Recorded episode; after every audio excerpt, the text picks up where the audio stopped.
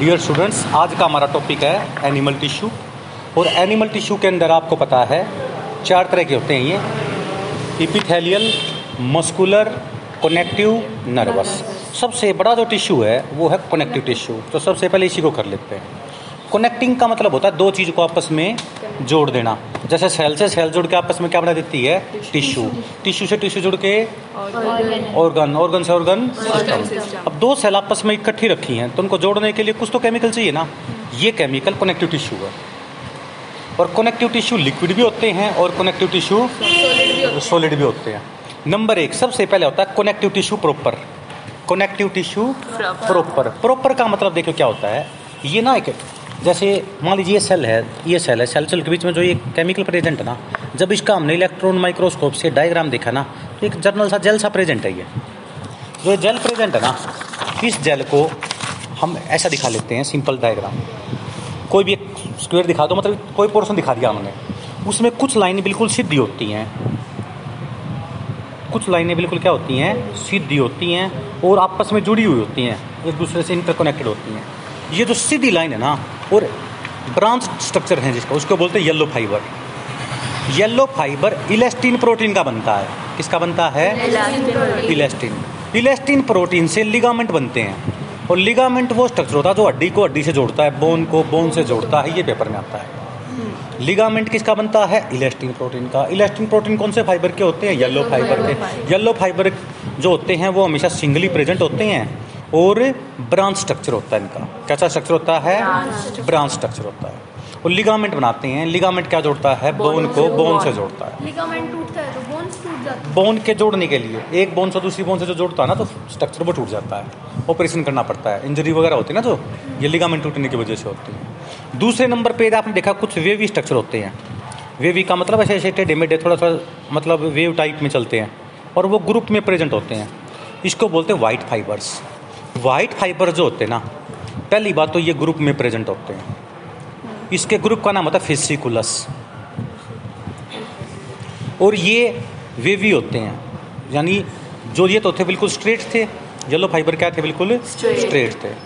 ठीक है ना? और ब्रांच थे। उसी तरह जो ये वाइट फाइबर होते हैं ये वेवी होते हैं और कौन से होते हैं ये? अनब्रांच्ड होते हैं। और ये कोलेजन प्रोटीन के बनते हैं। किसके बनते हैं? कोलेजन। के बनते हैं। और ये बनाते हैं टेंडन। क्या बनाते हैं ये? टेंडन। जो होते हैं वो बोन को मसल से जोड़ते हैं। बोन को हमारी बॉडी में देखा जाए 206 हड्डियाँ होती हैं और छः सौ उनतालीस मसल्स होते हैं। ये छः सौ उनतालीस मसल्स तीन तरह के होते हैं। वोल्यूनेटरी इनवोल्यूनेटरी और कार्डियक ठीक है?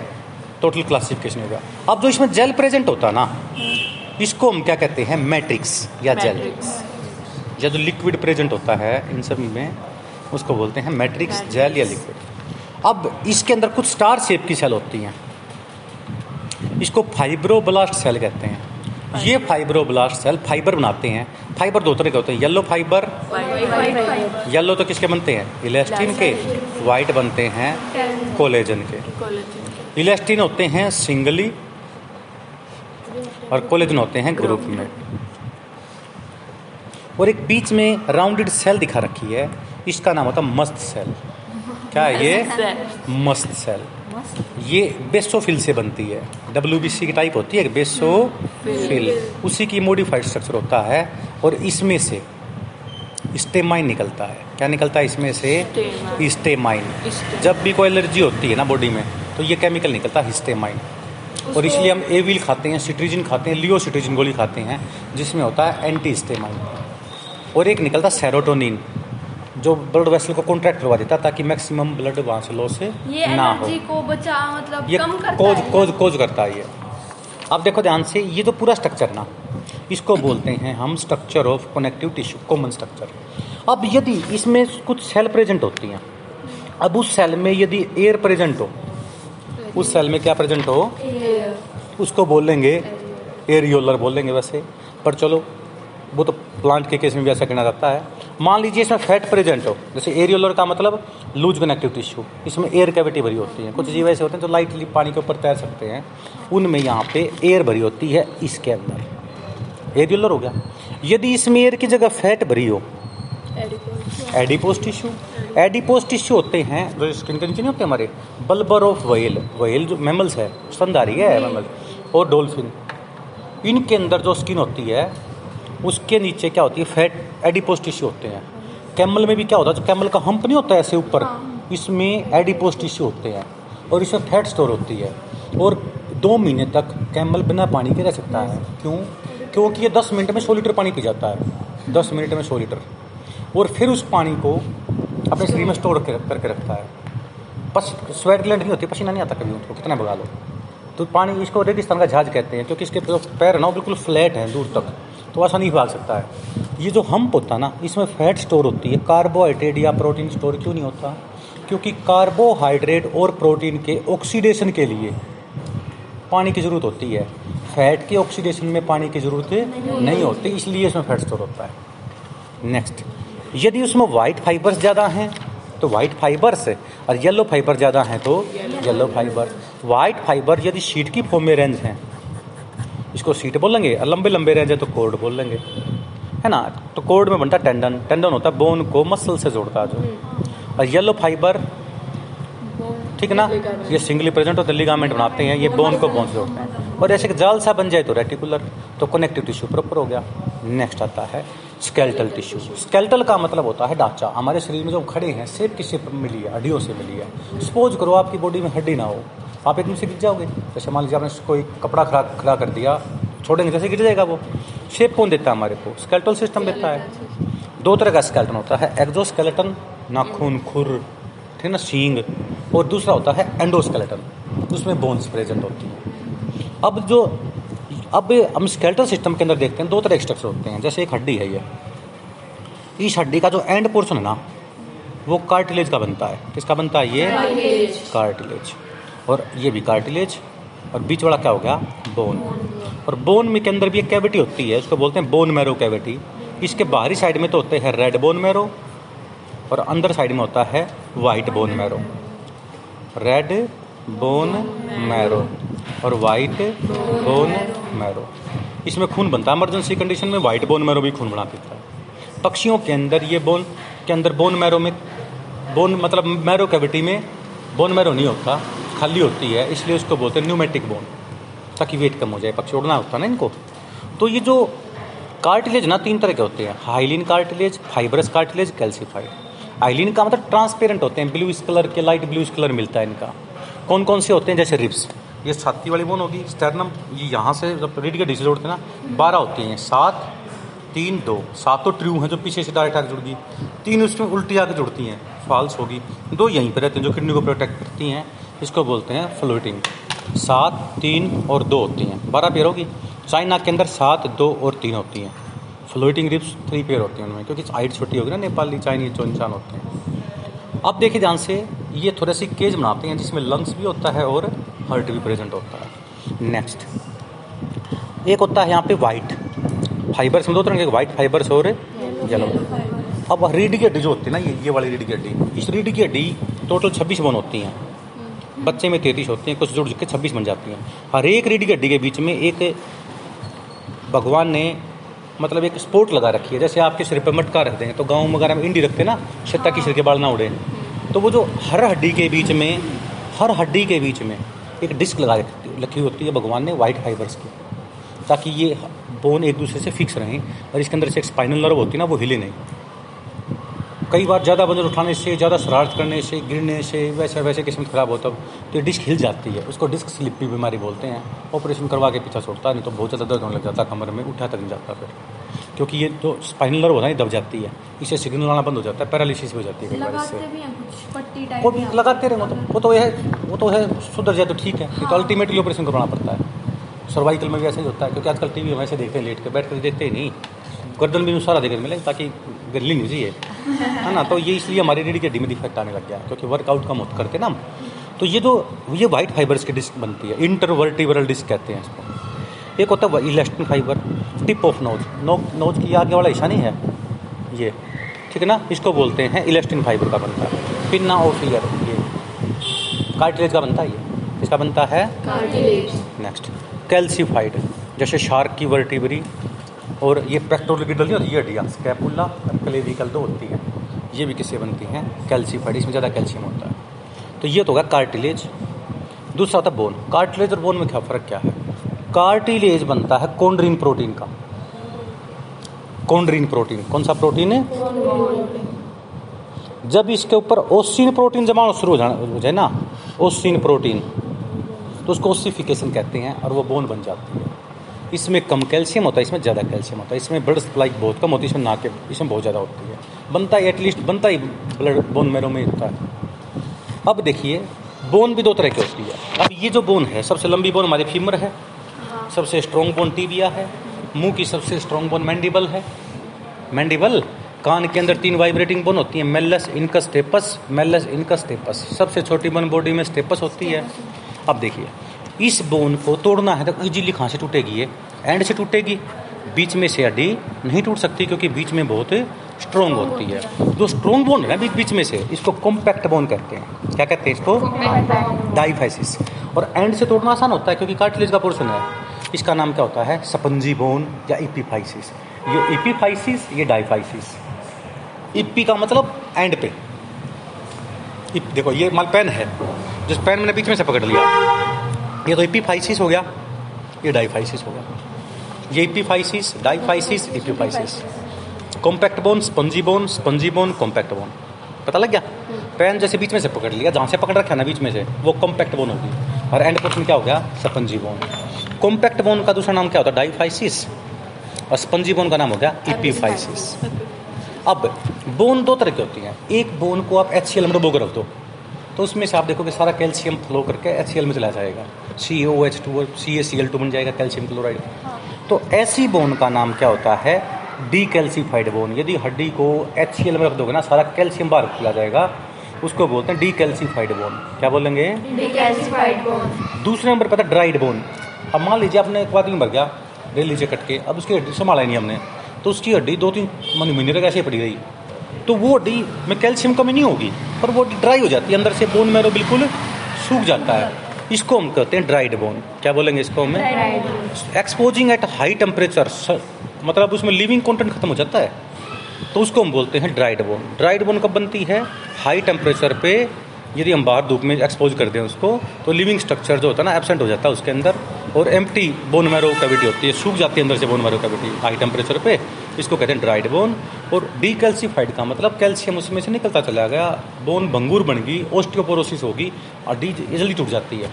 जिन आदमी को शुगर बीमारी होती है या कोई स्टीरोड खाते ना, उनकी हड्डियाँ बहुत जल्दी टूटती हैं। एक तो बच्चा साइकिल से गिर जाए, कुछ भी नहीं होता। एक बच्चा ऐसा थोड़ा गिरते ही हड्डी टूट जाती है उसकी। वो क्यों टूटती है? क्योंकि डी डीकैल्सीफाइड बोन होती है। हड्डी में से कैल्शियम बाहर निकला होता है। हड्डी तो है पर मज़बूत हड्डी नहीं है। तीसरे नंबर पे बात आती है वेस्कुलर टिश्यू की। किसकी? वेस्कुलर। टिश्यू। वेस्कुलर टिश्यू की हम बात करते हैं इसमें मेन सिस्टम आता है ब्लड का। इसमें देखिए क्या होता है बहुत इंपॉर्टेंट टॉपिक है। छः लीटर ब्लड होता है। यदि मैं आपको बीच में से काट के उल्टा लटका दूँ ना बाल्टी में तो अच्छा एक लीटर खून निकलेगा। इसे फालतू नहीं निकलेगा। साठ किलो के आदमी का। ठीक है? अब सबसे पहले ब्लड के अंदर, इसकी स्टडी का नाम होता है हेमेटोलॉजी ठीक है ना? इसके अंदर यदि हम बात करें, ठीक है ना? ब्लड के अंदर लिक्विड कनेक्टिव टिश्यू कहते हैं इसको। ब्लड और लिम्फ दो पार्ट होते हैं। लिम्फ में प्लाज्मा होता है और डब्ल्यूबीसी होती है। डब्ल्यूबीसी का नाम होता है ल्यूकोसाइट ये रोगों से लड़ने की क्षमता देती है हमारे को। और ब्लड में प्लाज्मा और कॉर्पसल्स होती है। कॉर्पसल्स को सेल भी कहते हैं सेल को एलिमेंट भी कहते हैं। तीन तरह की सेल होती है हमारे ब्लड में। आरबीसी प्लेटिलेट डब्ल्यू अब ध्यान से सुनना। आरबीसी में शुरू में न्यूक्लियस होता है, पर एक रेटिकुलेट स्टेज आती है, उसमें ये न्यूक्लियस गायब हो जाता है एक चाँद सा बन के रेटिकुलेट स्टेज बना के, और R B C biconcave structure बन जाता है। कनकेव इसलिए बनता है ताकि सरफेस एरिया बढ़ जाए। सरफेस एरिया बढ़ गया तो ज़्यादा ऑक्सी हीमोग्लोबिन बना ले जा सकता है, ज़्यादा हीमोग्लोबिन स्टोर होगा इसमें। और हीमोग्लोबिन ज़्यादा होगा तो ऑक्सीजन भी ज़्यादा ग्राउंड होगी। तो ये एक आरबीसी का लाइफ स्पेन एक सौ बीस दिन होता है। अब मैं आप पिन मारूं और अपना हीमोग्लोबिन चेक करूँ ना तो 12 प्लस माइनस टू मिलेगा।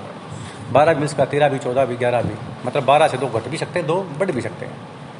हीमोग्लोबिन लेवल ये होता है बारह मिलीग्राम पर हंड्रेड एमएल इतना नॉर्मल है। जिस आदमी का हीमोग्लोबिन सत्रह अठारह होना नू मत मानो ज़्यादा समझता वो। यानी उस, उसका खून उतना ही गड्ढा हो गया। विस्कस हो गया। जितना खून ज़्यादा गड्ढा होगा तो हर्ट को ज़्यादा पंपिंग करनी पड़ेगी। तो ऐसे आदमी का हर्ट का साइज़ बढ़ जाता है धीरे धीरे। अब हर्ट का साइज़ बढ़ेगा तो एफिशिएंसी कम आएगी। तो अल्टीमेटली क्या होता है? हार्ट अटैक सांस फूलना, ये नॉर्मली बीमारी हो जाती है। तो आरबीसी का नाम होता है एरिथ्रोसाइट इसमें न्यूक्लियस नहीं होता। शुरू में तो आरबीसी बनती है, योग सेक के अंदर। देन आफ्टर बनती है लीवर के अंदर। फरोग की किडनी में बनती है। और अब बनती है बोन मैरो के अंदर। अब बोन मैरो मैंने बताया था दो तरह का होता है। Red bone marrow white bone marrow red bone marrow जो होता है, वो हर बार खून बनाता है। White bone marrow emergency condition में खून बना सकता है। एक आरबीसी के अंदर 280 मिलियन हीमोग्लोबिन होते हैं। एक हीमोग्लोबिन में 141 एमिनो एसिड एक बीटा में 146 एमिनो एसिड क्योंकि दो अल्फ़ा होते हैं, दो बीटा तो 141 forty one into two one forty six into two दोनों को जोड़ देंगे तो 574 एमिनो एसिड होते हैं। अब यदि आरबीसी की बॉडी में कमी रहेगी कमी कब रहेगी जब हमें खाना प्रॉपर ना मिले बैलेंस डाइट नहीं मिले? बैलेंस डाइट का मतलब क्या होता है?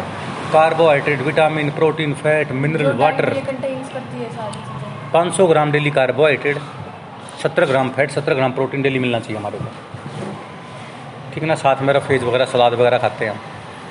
तो यदि कमी हो जाए तो खून आरबीसी कम हो जाते हैं इसको एरिथ्रोसाइटोपिनिया कहते हैं। एक्सेसिव ब्लीडिंग हो जाए चोट की वजह से वैसे बीमारी में हो जाए एनीमिया खून की कमी होना।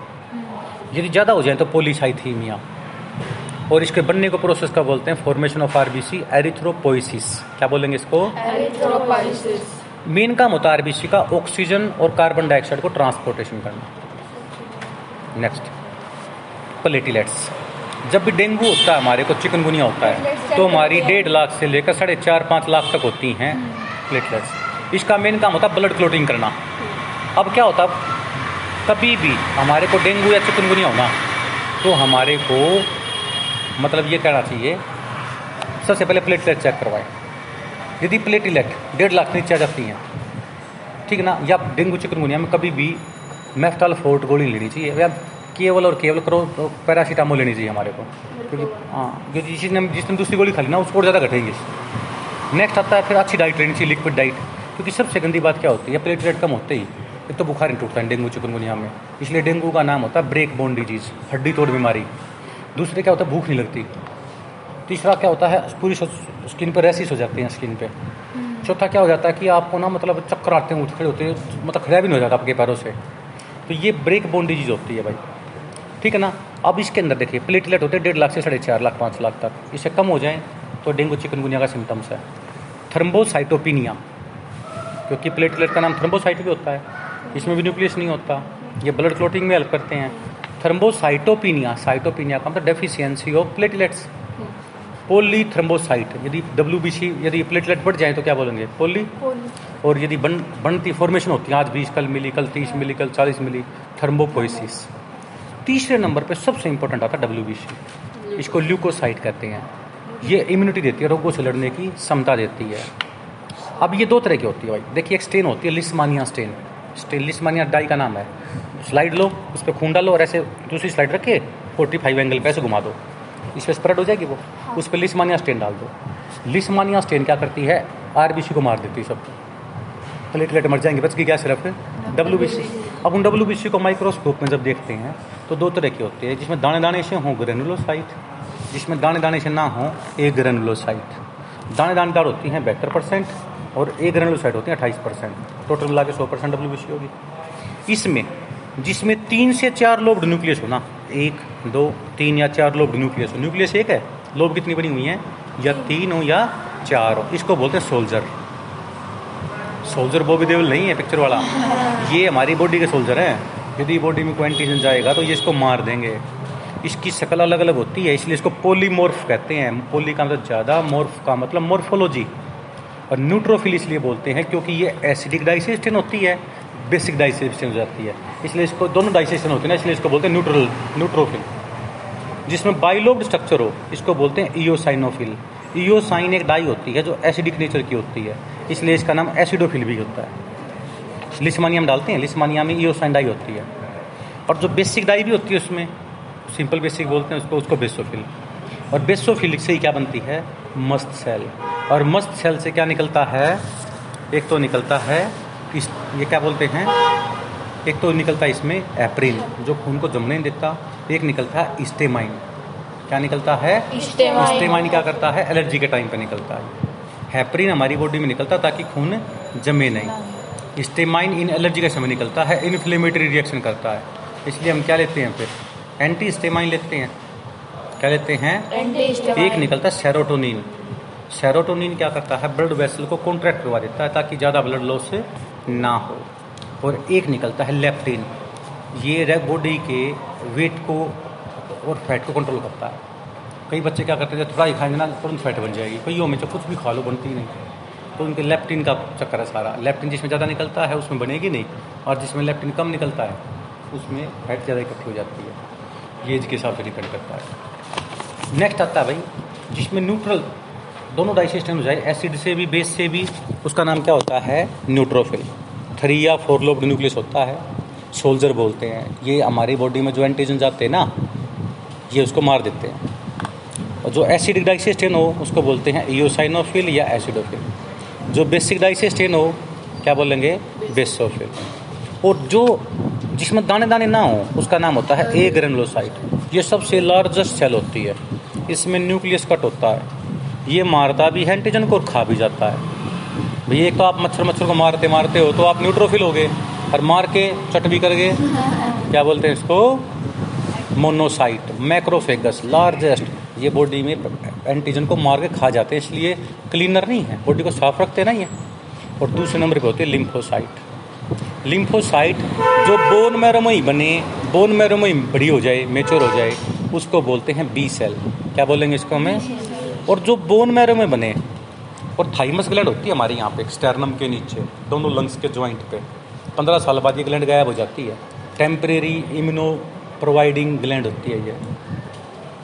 पहले डेढ़ सौ ग्राम की होती है, फिर सत्तर गिरा जाती है, फिर पचास गिरा जाती है, फिर बीस की, फिर दस की पंद्रह सोलह साल के बाद क्या हो जाती है, ये गायब हो जाती है। जो डब्ल्यू बी सी जो लिम्फोसाइट बोन मैरो में बने बोन मैरो में मेचर हो तो बी सेल जो बोन मैरो में बने और थाइमस में मेचर हो, उसको बोलते हैं टी सेल बी सेल तो लिक्विड फॉर्म में होती हैं। बी सेल से एक सिस्टम बनता है हमारी बॉडी में humoral mediate immune system antibody mediate immune system जब इसमें एंटीजन जाता है तो 2000 एंटीबॉडी पर सेकंड मिलती हैं। 2000 एंटीबॉडी पर सेकंड पर। हेल्पर की चार तरह सेल होती हैं सप्रेसर जो हमारे इम्यून सिस्टम को दबा के रखें। अब आप लोग कहोगे, सर इम्यून सिस्टम तो एक्टिव होना चाहिए, दबा के रखने वाली क्या क्या बात है? ये भी काम की है। मान लीजिए, किसी आदमी की दोनों किडनी खराब होगी। वो तो वैसे मरेगा डायलिसिस करवाना पड़ेगा उसको। उसके मम्मी पापा ने उसको एक किडनी दे दी। तो उस जब ऑपरेशन करते हैं ग्राफ्टिंग करते हैं तो कुछ बॉडी में ऐसी सेल होती है जो नू ढूंढती रहती हैं, ये मेरी सेल है, ये नॉन सेल्फ है। नॉन सेल्फ को ये ना देते, फ़ायदे की है, नुकसान की है। उसको एंटीजन समझ के उसके खिलाफ क्या बना देती हैं एंटीबॉडी बना देती हैं। मान लीजिए मेरी दोनों किडनी खराब होगी मैंने सर की ले ली है सर्विस खुश बने भाई तो अपने दोस्त को किडनी दे दी। बीस दिन के बाद जब अल्ट्रासाउंड कराऊँगा ना, इसकी किडनी मेरे अंदर से गायब मिलेगी। अल्ट्रासाउंड हो पाएगी नहीं। क्यों? उसको एंटीजन समझ के मेरी बॉडी ने क्या बना दी उसके खिलाफ? एंटीबॉडी एंटीबॉडी ने उसको खा लिया निगल लिया। अब मैंने इनकी दूसरी भी निकाल ली। तो निकालनी थी। तो वो दो दो दिन के बाद वो भी गायब मिलेगी। बाईस दिन में इन, इनकी दो मेरी किडनी तो गई गई इनकी भी गई। क्योंकि हमारी बॉडी ने उसको रिजेक्ट कर दिया कि भाई मेरी सेल से मेरी सेल नहीं है ये। उसको एंटीजन समझ के उसको मार दिया। तो इसलिए हम क्या करते हैं उस टाइम ऐसे पेशेंट को सप्रेसटरी सेल देते हैं ताकि हमारा इम्यून सिस्टम कुछ समय के लिए काम ना करे और वो किडनी मेरी बॉडी में एडजस्ट हो जाए। एक एक होता है किलर या साइटोटॉक्सिक किलर या साइटोटॉक्सिक ये एंटीजन को मारते हैं। और जो हेल्पर क्या काम करता है? हेल्पर मदद देता है बी सेल के। एड्स वायरस सबसे पहले जब बॉडी में जाएगा ना, वो हेल्पर को ही मारेगा। क्योंकि हेल्पर का मेन काम क्या था? बी सेल को एक्टिवेट करना। और बी सेल एक बार एक्टिवेट हो गया ना तो बहुत ज़्यादा अमाउंट में क्या बन जाएँगी? एंटीबॉडी बन जाएँगी और एड्स वायरस खत्म हो जाएगा। एड्स वायरस कामयाब क्यों है? क्योंकि वो आपके पहले किस किसको मारता है? हेल्पर टी सेल को मार देता है। इसलिए सिक्वेंस याद रखना N L M E B neutrophil सबसे ज़्यादा होती हैं। दूसरे नंबर पर लिम्पोसाइट फिर मोनोसाइट फिर योसाइनोफिल सबसे कम कौन सी होती हैं? बेसोफिल ये था वेस्कुलर कनेक्टिव टिश्यू अब कुछ बच्चों ने प्रॉब्लम पूछी थी सर नर्वस टिश्यू भी नहीं आया हमारे को। कही है ना आपने? तो नर्वस टिश्यू में क्या होता है? देखिए। हो गया था आपके पास? तो चार तरह ख्याल होती है उसमें? सबसे पहले कौन सी होती है? सबसे पहले होती है न्यूरॉन्स। सबसे पहले कौन सी होती है? न्यूरॉन्स होती है। अब जो न्यूरॉन्स होती है ना छुट्टी केमिस्ट्री की बेटा। ठीक है ये तो होगी यूनिपोलर जिसमें एक ओपनिंग हो। दो तो क्या बोलेंगे? बाईपोलर न्यूरॉन्स और ये होती है मल्टीपोलर हाँ। इसमें तीन पोर्शन होते हैं मल्टीपोलर में। हाँ। सबसे पहला होता है generative region conductive region transmittive region और इन दोनों के बीच में स्पेस का नाम क्या हो गया? Synapsis they are joined end to end एक दूसरे से जुड़ी होती हैं। हाँ। ठीक है ना? एंड टू एंड जुड़ी होती हैं। और जिसके ऊपर माइलिन प्रोटीन हो उसमें 10 गुना स्पीड 20 गुना स्पीड ज़्यादा होती है हाँ। उसको साल्टेटरी कंडक्शन बोलते हैं। हाँ। ठीक है? तो सबसे पहले तो न्यूरॉन्स न्यूरॉन सेल में सेंट्रियोल नहीं होता इसलिए न्यूरॉन सेल कभी भी डिवाइड नहीं करते। तो मेन सेल कौन सी होती है हमारे ब्रेन में? न्यूरॉन न्यूरॉन में जो ये नीजल बॉडीज है ना ये राइबोसोम होते हैं। हाँ। इसमें एसिटाइल कोलिन नाम का न्यूरो बनता है। हाँ। जहाँ बनता है इसलिए इसका नाम हो गया generative soma cell body perikaryon ठीक है ना? Generative region conductive region transmittive region ठीक है ना? और जब एंड टू एंड जुड़ी होती हैं इनके बीच में स्पेस का नाम क्या हो गया? साइनेप्सिस तो पहली सेल तो कौन सी होगी भाई? न्यूरॉन्स होगी। कौन सी होगी? न्यूरॉन्स को जोड़ने के लिए कौन सी सेल होती है? गलियल सेल गलियल का नाम क्या हो गया? पैकिंग सेल जो न्यूरोज को आपस में जोड़े रखती है। कैंसर इसमें होता है। न्यूरॉन सेल कभी भी डिवाइड नहीं करती। तीसरा हो गया इपनडाइमल सेल इपनडाइमल सेल क्या होती हैं? जो कैविटी होती है ना ब्रेन के अंदर उसके चारों तरफ़ होती हैं। इसमें से सैरिब्रल स्पाइनल फ्लूड बनता है। क्या बनता है इसमें? और चौथे नंबर पे होती है न्यूरो सिक्रेटरी सेल जिसमें से न्यूरो हार्मोन निकलते हैं जो पिटूटरी ग्लैंड को कंट्रोल करते हैं। हाँ हाइपोथैलेमस रीजन होता है ना हमारे ब्रेन का। हाँ। वो न्यूरो हार्मोन निकलता है। न्यूरो हार्मोन निकालने वाली सेल का नाम क्या होता है? न्यूरो हार्मोन निकालने वाली cell it is called neuro secretory cell secrete किया ना न्यूरॉन्स ने कुछ? ट्रॉफिक हार्मोन भी कहते हैं इसको। और वो पिटूटरी को कंट्रोल करता है। और पिटूटरी छह तो रिलीजिंग हार्मोन निकालती है तीन इनिबिटरी हार्मोन निकालती है। मतलब इस तरह से पूरी बॉडी क्या होती है? कंट्रोल हो जाती है। ये छह रिलीजिंग तीन इनिबिटरी निकालता है पिटूटरी के लिए और पिटूटरी फिर निकालती है एंटीरियर लोब से मिडल लोब से पोस्टीरियर लोब से अलग अलग हार्मोन जो हम टेंथ क्लास में पढ़ेंगे। ठीक है ना? तो इस तरह से आपका चैप्टर हो ये कंप्लीट आपने दो तीन बार सुन लेना इसको और फिर टेस्ट लेंगे आपका। Thank you